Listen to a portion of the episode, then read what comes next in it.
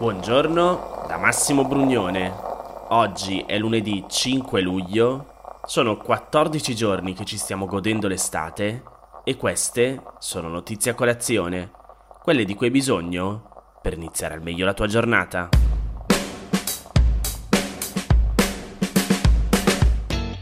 La strada continua a essere in salita per l'approvazione del DDL ZAN.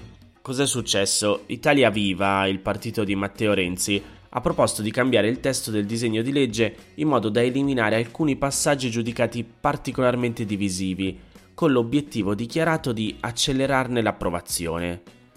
La Lega di Matteo Salvini è sembrata accogliere favorevolmente la proposta, mentre il deputato del Partito Democratico Alessandro Zan, il primo firmatario del disegno di legge, e anche altri politici e attivisti che sostengono la legge originale, accusano Italia Viva di volerla affossare, facendo ricominciare l'iter parlamentare.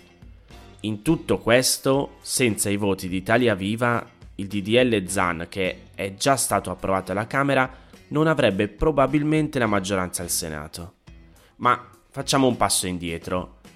Come spiega il post, concretamente Italia Viva ha proposto un emendamento che avvicina il testo del disegno di legge ZAN a una proposta di legge contro l'omotransfobia che aveva presentato nella precedente legislatura il deputato Ivan Scalfarotto. La modifica più contestata interviene sull'articolo 1 della legge, quello che attualmente amplia la legge Mancino sulle aggravanti legate alla discriminazione per razza, etnia e religione. Nella formulazione originale del DDL Zanna, a queste si aggiungerebbero quelle fondate sul sesso, sul genere, sull'orientamento sessuale, sull'identità di genere o sulla disabilità. Nella proposta di Italia Viva invece i motivi di discriminazione previsti sarebbero più semplicemente quelli fondati sull'omofobia o sulla transfobia.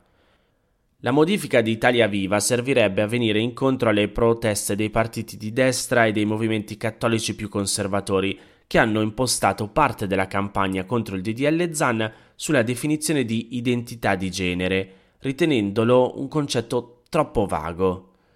Il disegno di legge spiega che è l'identificazione percepita e manifestata di sé in relazione al genere, anche se non corrispondente al sesso, indipendentemente dall'aver concluso un percorso di transizione. Cioè, in sostanza, è identità di genere quello che una persona sente e dice di essere, al di là della manifestazione esteriore, un elemento che per il disegno di legge concorre a definire il genere. La definizione di identità di genere serve insomma per esempio a tutelare una persona che pur avendo un aspetto tradizionalmente associato al sesso maschile e indipendentemente dal suo eventuale percorso di transizione si identifica come donna. Secondo la senatrice del PD Monica Cirinna, sostituire tutte le casistiche studiate per la legge con le sole discriminazioni fondate sull'omofobia o sulla transfobia va contro il principio di tassatività della legge penale cioè non definisce con precisione gli estremi dei reati sanzionati. E sempre secondo Cirinna, con la sua proposta Italia Viva si allinea nella sostanza alle posizioni della Lega e del centrodestra, alleandosi con loro nella battaglia per affossare il DDL Zan. E lo stesso Zan ha detto che, leggo tra virgolette, questa legge non è una legge su cui si possa fare qualsiasi mediazione, perché stiamo parlando dei diritti umani e che ogni parola che cambia, che si toglie, che si modifica, ha una ricaduta pesantissima sulla vita delle persone. Non finisce qui, le proposte di Italia Viva sono anche altre.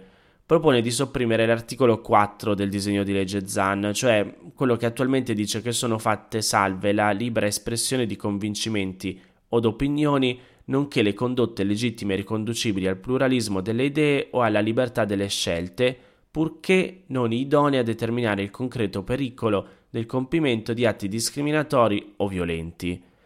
Questo passaggio era stato attaccato da chi, a destra, sosteneva fosse troppo vago e soggetto a interpretazione nel proteggere la libertà d'espressione, e secondo Davide Faraone di Italia Viva la tutela della libertà di espressione è già prevista in Costituzione e quindi non serve definirne gli estremi in una legge ordinaria.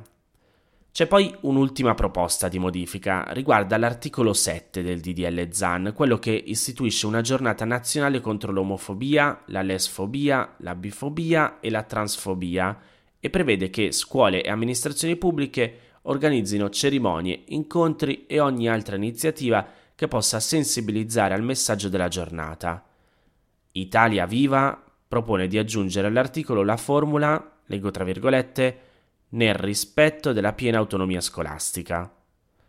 Questo articolo ha aperto tutto il filone di critiche e accuse da destra secondo cui il DDL ZAN porterebbe nelle scuole una presunta ideologia gender, concetto usato spesso come spauracchio da Salvini e Giorgia Meloni.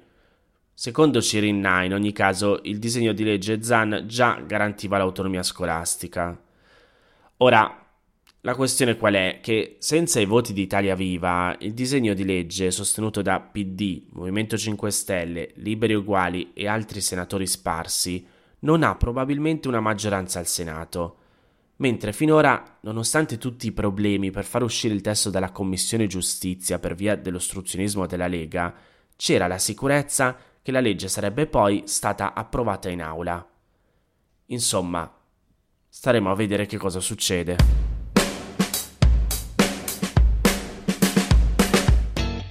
Sembra che il cambiamento climatico sia un problema solo per meno di un italiano su tre. E in realtà Infodata, il blog di data journalism del Sole 24 ore, ci dice che la percentuale non è così bassa soltanto in Italia. Tra i paesi nei quali Statista ha condotto un sondaggio su un campione rappresentativo della popolazione, solo in Germania si è superata la soglia del 40%, anche se di solo un punto percentuale. A seguire, dove la preoccupazione è stata maggiore, troviamo l'Austria con il 40% e la Francia con il 38%. L'Italia, con il 31%, si colloca nella metà inferiore della classifica, insieme al Belgio e agli Stati Uniti, però sopra la Norvegia che si ferma al 26%. In quest'ultimo caso c'è da chiedersi, però i dati non lo affermano, se il motivo di non preoccupazione stia proprio nella percezione, ossia nel fatto che smette di essere un problema quando si ha la ragionevole impressione che di quello ci si stia comunque già occupando adeguatamente. Ma come fare quindi a interpretare correttamente questo valore? Infodata spiega che nella survey il cambiamento climatico era posto insieme a molti altri problemi di natura eterogenea, dalla sicurezza al debito pubblico, dal terrorismo alla disoccupazione. Insomma, pur lasciando l'intervistato libero di sceglierne quanti ne voleva, è normale che si sia portati ad una selezione ridotta delle opzioni disponibili. Il modo attraverso il quale si raccolgono i dati quindi non è mai neutrale rispetto ai valori che si ottengono e questa classifica andrebbe quindi letta più con la lente del ranking, cioè cosa è prioritario e cosa lo è meno, non tanto secondo quella dei valori assoluti. Probabilmente in caso di domanda secca, cioè se il climate change rappresenti una preoccupazione per l'Italia, avremmo avuto risultati differenti. Comunque, se vuoi vederti tutti i dati, ti metto il link al grafico nella sezione news del sito www.notiziacolazione.it. Un aspetto interessante è che andando a vedere nello spaccato per età emerge come i più giovani siano la fascia dove questo problema è percepito di più rispetto alla media degli italiani. Ma c'è da dire che anche tra i meno giovani questa percentuale è maggiore e sono quindi gli italiani di mezza età quelli che sembrano meno interessati alle sfide che il cambiamento climatico porta con sé.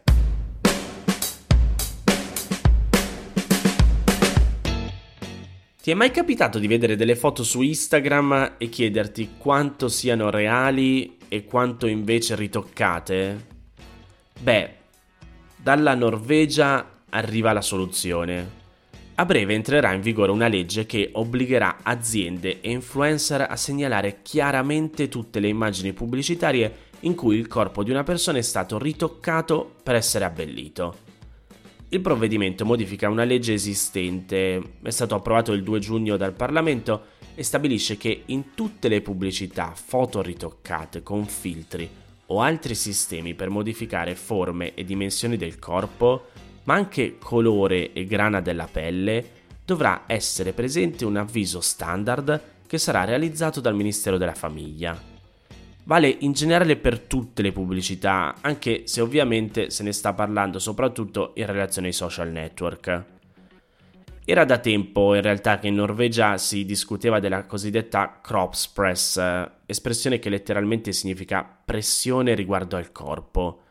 E presentando la modifica della legge sulla pubblicità al Parlamento, il ministro della famiglia aveva detto che gli standard di bellezza diffusi dalla pubblicità contribuiscono alla bassa autostima tra le persone giovani.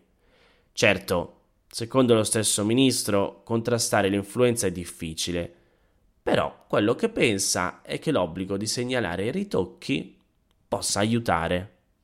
Staremo a vedere cosa succede.